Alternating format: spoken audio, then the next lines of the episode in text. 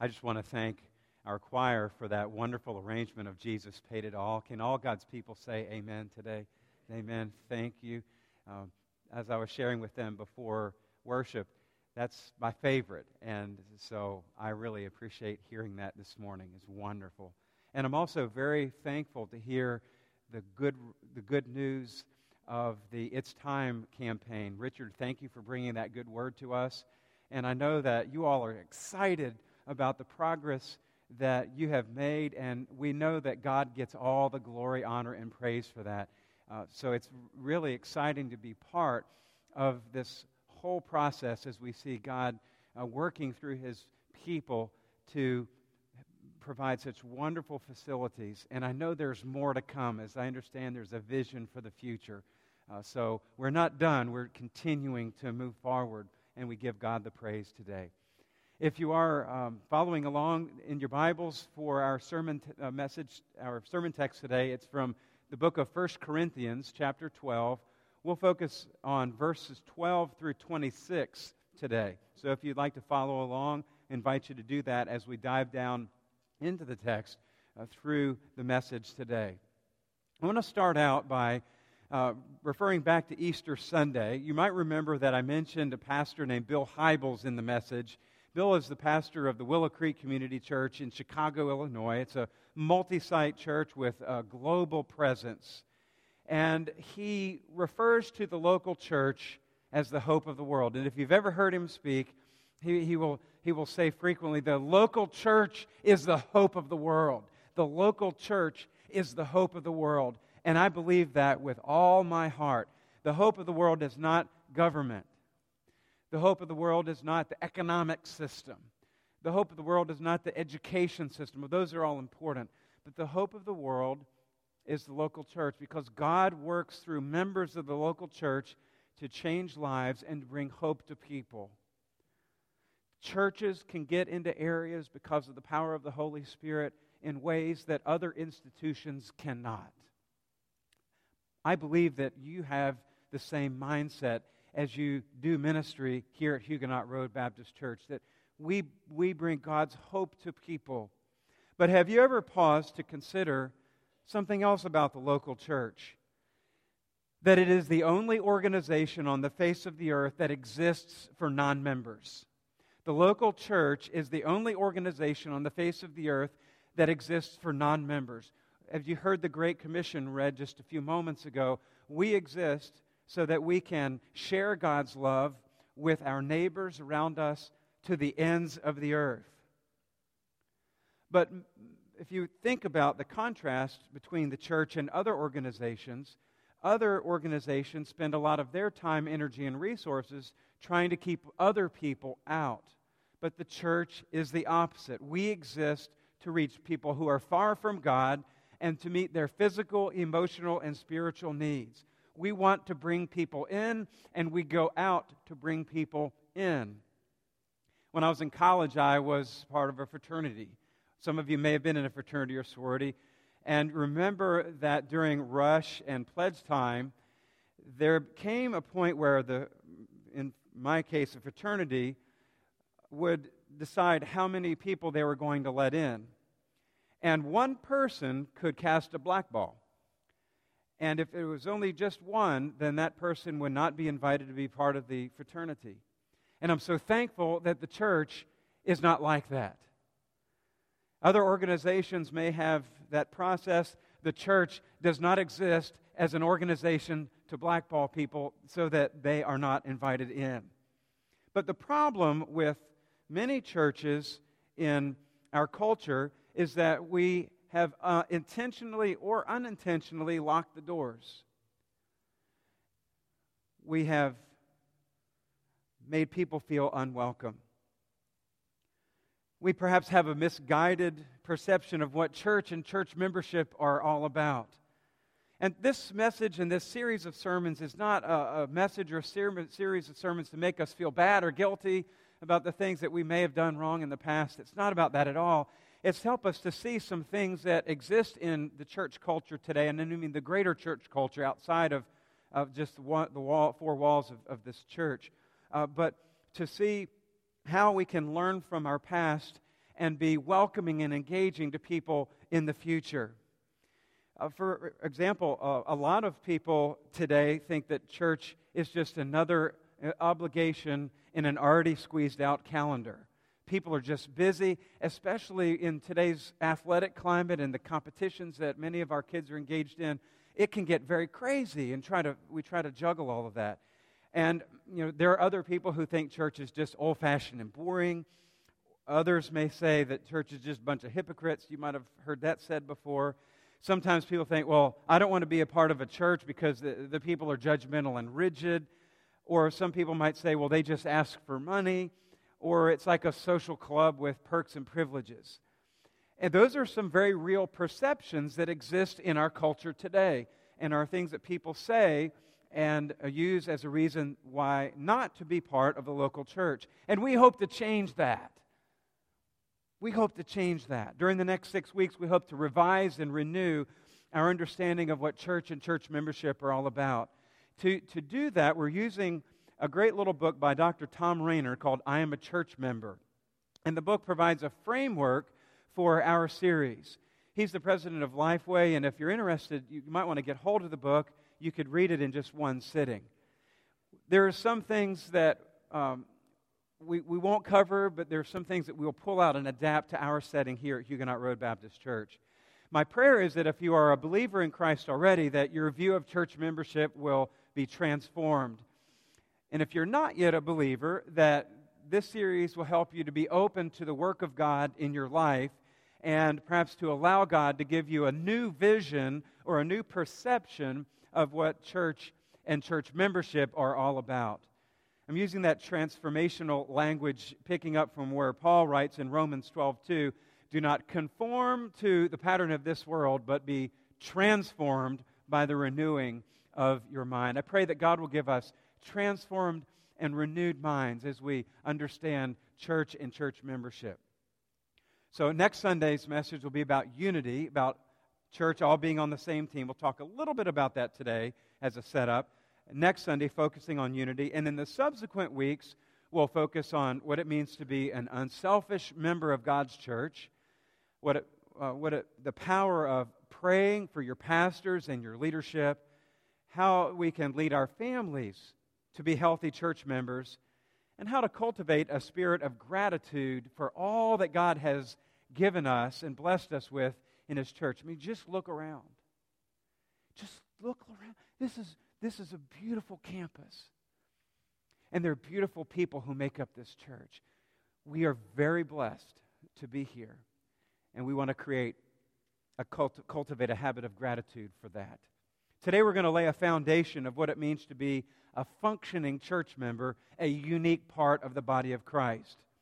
And before we get into the text in, Rome, in 1 Corinthians 12, I think it's important to define what we mean by church because there's a lot of different definitions of what church is. Some people say it's denomination, others may say it's a nonprofit um, agency that does good. Others may say it's a physical location or a campus, buildings, and such and so forth. Those are all true, but church is more than those. And I would say, if you're taking notes, that our definition of church is a gathering. It's a gathering not a, not, not a location or an institution. Church is a gathering of people who come together proclaiming Jesus Christ is Lord, He is Messiah, He is the Son of the living God. Andy Stanley does a great job of unpacking this in the introductory chapters of his book, Deep and Wide.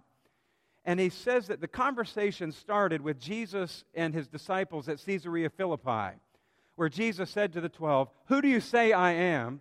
And Simon Peter responded immediately, saying, You are the Messiah, the Christ, the Son of the living God. And Jesus replied to him, Blessed are you, Simon, son of Jonah, for this was not revealed to you by flesh and blood, but by my Father in heaven.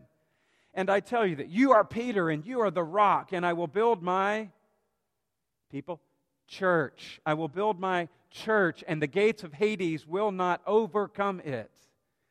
This is the first time that the word church shows up in the English New Testament.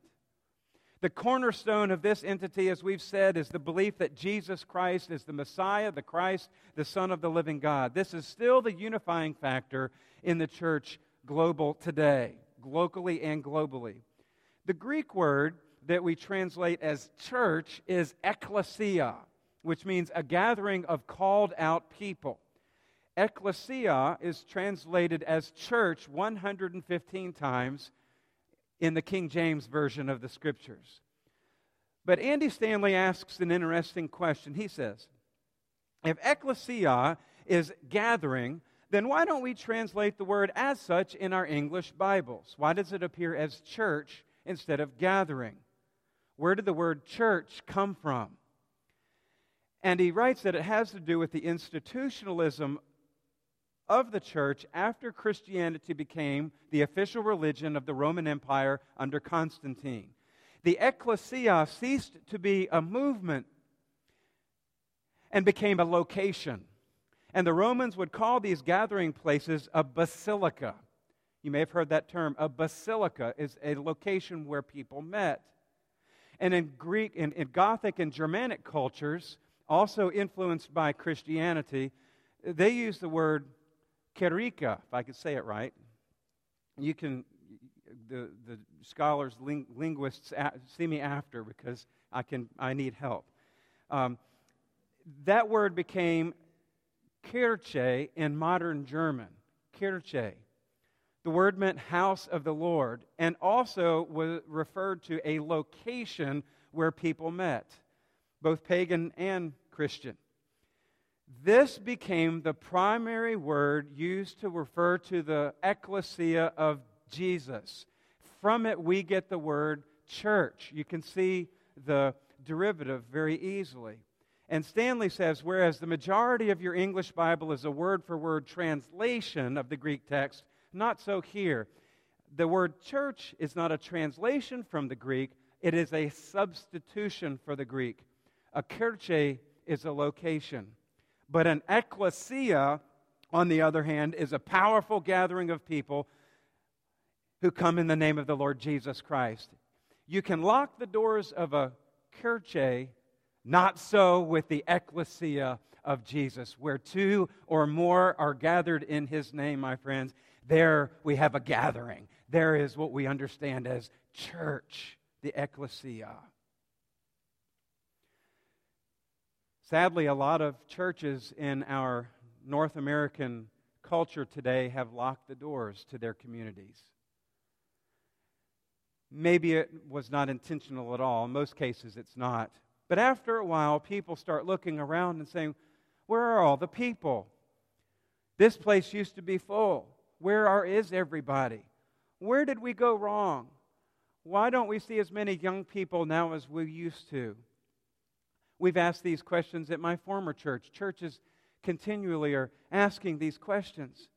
And it's sort of like a married couple and the empty nest, and the kids are off from college or they're grown and out of the house.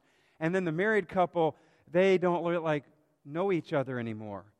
And they, they're like, Who are you? And where did we go wrong? Where did we let things slip? Where did we just become two ships passing in the night? And they have to rekindle that flame and that excitement and that zeal in their relationship and look at their purpose. And sometimes churches have to do that too. And you all have done a wonderful job over the last couple of years doing that hard work. And now we get to, to move forward as one body, seeking to reach this exciting community here. I don't know that there's a more exciting time to be the church than it is today people, I believe, are, are looking for that thing spiritual. People are hungry for something rock solid. And we have the good news of Jesus Christ. And we can share that with them through our lives and through our words. In the introduction of his book, Dr. Rainer says nine out of ten churches in America are declining or are growing at a pace that is slower than their communities. He says they're losing ground in their own backyards. Another way he says to look at it is generationally. About two thirds of the builder generation, which were those born before 1946, are already are Christians. Two thirds of that population. but about 15% of the millennial generation claim to be Christian. And the millennials are people born from 1980 to 2000. And Rainer says that we have about all but lost that generation. And we can blame it on a lot of things, can't we? If we look around, uh, we can blame it on the secular culture. Uh, we can blame it on uh, the condition of our polit- politics or political system. We can blame it on churches. We can say that it, the members are hypocritical or the pastors are uncaring and boring. Uh, lots of Christians find good ways to point the finger, but Dr. Rainer, in his book, calls us to pause and say, no, none of that. He says we need to look in the mirror. And he suggests that many congregations in North America are weak because we've lost the biblical understanding of what church membership is all about in the first place. Why are we here? Why has God called us to be part of the body of Christ? And how can we, re- we reclaim and be excited about that biblical call to church membership? He says oftentimes people join churches and they expect to receive something, to be fed. Uh, and that's true. We need to receive and be fed, but we also are called to serve and give. And that's what helps people outside of the church see that God is at work and will want to be a part of what God is doing here. Do you know that when somebody comes to your home when you're sick, when somebody from the church comes and brings a meal, and your neighbors see them pull up, uh, that's a witness. When you're down and you're not able to do things in your yard, and somebody from church, from the what's the team that the deacon team called that fixes things?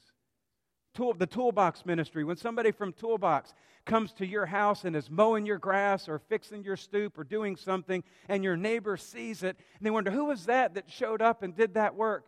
And you can say, oh, that's my church. We've got a toolbox team. What's that all about? Why do you do it? And you can begin to explain the different ministries of your church and how we care for one another. And they might want to be like, oh, I want to be a part of that. That's a witness. That's what church membership is all about calling people out based on their spiritual giftedness to serve one another and to serve in the community. It's exciting to be part of this. So, what are some things about church membership we can take home with us today as we begin this series? What does the Bible really say about church membership? I would say first that you matter to God. You matter to God. God loves you so much that he sent his son Jesus Christ to die on the cross for you, and through belief in him, through faith, becoming a Christian and being baptized into his church, you are part of the body of Christ. God desires for every one of you to have a role to play. 1 Corinthians 12 talks about that. This is Paul giving some instruction to the Corinthians about how to function as a church because they had lost their way a little bit. Verse 12 Just as one body, though one has many parts, but all its many parts form one body, so it is with Christ. For we were all baptized by one Spirit so as to form one body, whether Jews or Gentiles, slave or free, and we were all given the one Spirit to drink. You have intrinsic value. God loves you. God knew your name before you were even born. Genesis tells us that you were created in the image of a loving God. Paul writes in Ephesians chapter 2 you are created, you are God's workmanship, created in Christ Jesus to do good works, which He's planned in advance for us to do. You matter to God. God desires for you to be part of the body of Christ. Just as the choir today would not be the same if just one of them were missing, if one of you is not here, it is not the same. God cares about you, desires for you to be part of this mission called the church. Another element of biblical church membership is that you and I are on the same team. We're on the same team. Look at verse 14 through 20. Even so, the body is not made up of one part, but many. Now, if the foot should say, Because I'm not a hand, I do not belong to the body, it would not be, uh, for that reason, stop being part of the body. And if the ear should say, Because I'm not an eye, I do not belong to the body, it would not, for that reason, stop being part of the body. If the whole body were an eye, where would the sense of hearing be? If the whole body were an ear, where would the sense of smell be? But in fact, God has placed the parts in the body, every one of them, just as he wanted them to be. If they were all one part, where would the body be? As it is, there are many parts, but one body. We're on the same team. Have you ever, and you don't, please don't raise your hand, have you ever disagreed with another Christian? Maybe a member of the church, maybe somebody in your family, maybe somebody. If you ever disagree with another Christian, or at least for me, the first thing that I say is look across the table and I say, You are not my enemy. You are not my enemy. We serve the same God. We are on the same team.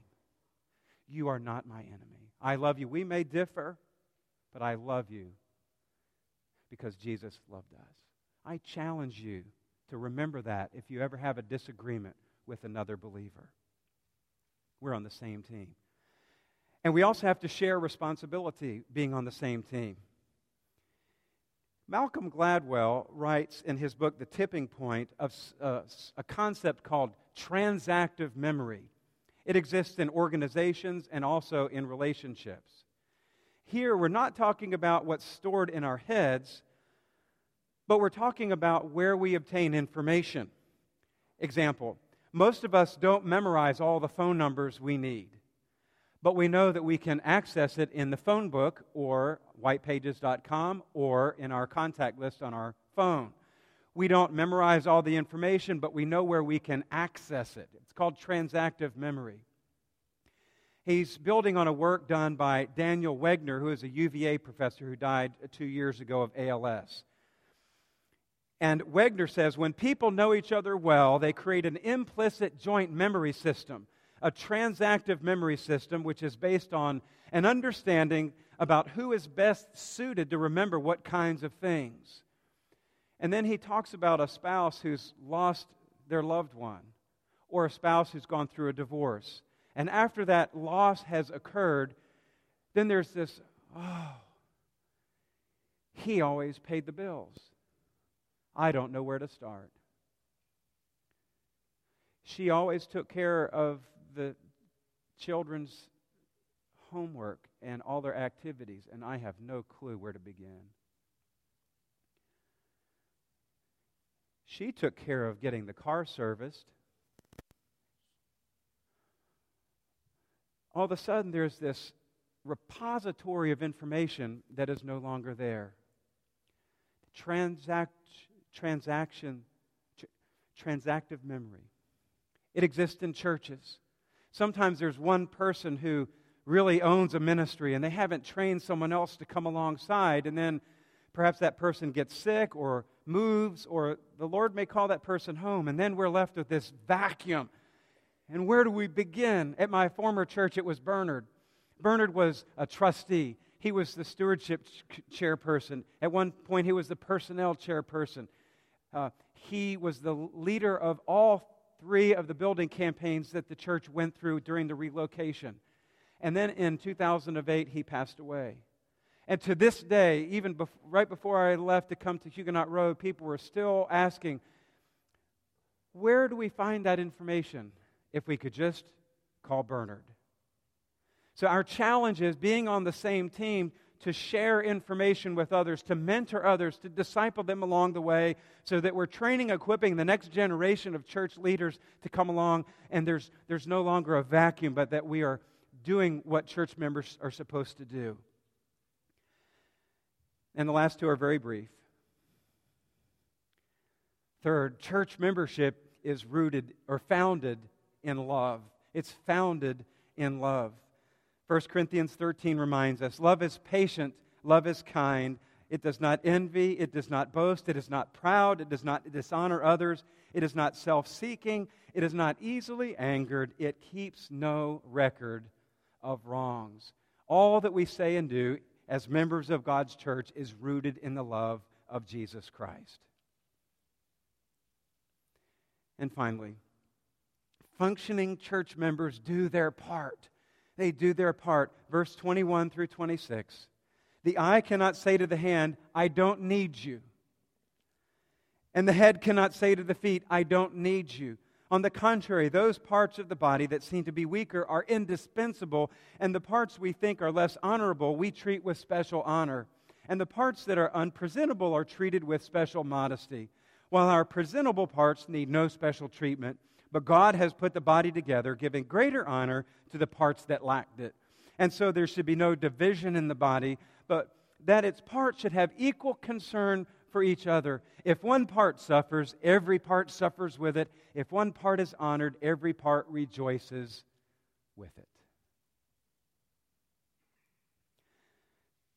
In the David and Goliath story, David did his part. You remember the story. Goliath was an infantryman, and in ancient armies there were cavalry, infantry, and slingers. And David and Goliath engaged in the valley, and whoever won the, that, the battle between the two of them, their army, that respective army, won. And the, the giant Goliath taunted David. And David came and told him two times that he came with a sling because he was a slinger and he slung the rock, and with one sling, the giant fell. David was a slinger and slingers beat infantry hands down. He played his unique part. Like David, you and I are called to do our part. We can do far more together than we can ever do alone. And in just a few moments, as the service concludes, you'll hear Rachel share some words about the spiritual gift emphasis that's coming up next Sunday for the next three weeks in our church. And I'm so excited about that, that we can revisit that or visit it for the very first time and have a fresh perspective and a fresh understanding of how God may have wired us up to serve in His church. I pray that you'll do your part. I pray that you will go through this process over the next several weeks and that you'll find that special place to plug into ministry. Because Paul writes in verse 27 Now you are the body of Christ, and each one of you is a part of it. But we who are many, but in Christ, we are all one body. Each one is a part of that body. I'd like you to take your bulletin and follow along in the first pledge of church membership. We'll do this each Sunday during the series. It'll be on the screen as well, and we'll read together in unison. I am a church member. Now you are the body of Christ and individual members of it. Because I am a member of the body of Christ, I must be a functioning member, whether I am an eye, an ear, or a hand. As a functioning member, I will give, I will serve, I will minister, I will evangelize, I will study, I will seek to be a blessing to others. I will remember that if one member suffers, all the members suffer with it. If one member is honored, all the members rejoice with it. Would you pray with me? Oh Lord, thank you for this beautiful day that you've given us to worship. Thank you for your word that reminds us that we are part of the body of Christ as we believe in Jesus. And I pray, God, that we will reflect on how you have uniquely shaped it and gifted us to be part of your body. Maybe there's one who's been visiting for a while and has not made that profession of faith. Today, God, I pray that you would prompt them to come and respond to the gospel and say yes to following Jesus and to yes to church membership and baptism, and that they will function as part of the body according to your giftedness. Or others, God, who have been visiting for a while and perhaps have not yet formally joined. God, that by their statement of faith and baptism or transfer of their membership from another Baptist church, God, that you would lead them to come today. We love you, Lord, and we thank you for loving us. We thank you that you sent your Son not to be served, but to serve. Help us have that same vision. Through Christ we pray. Amen.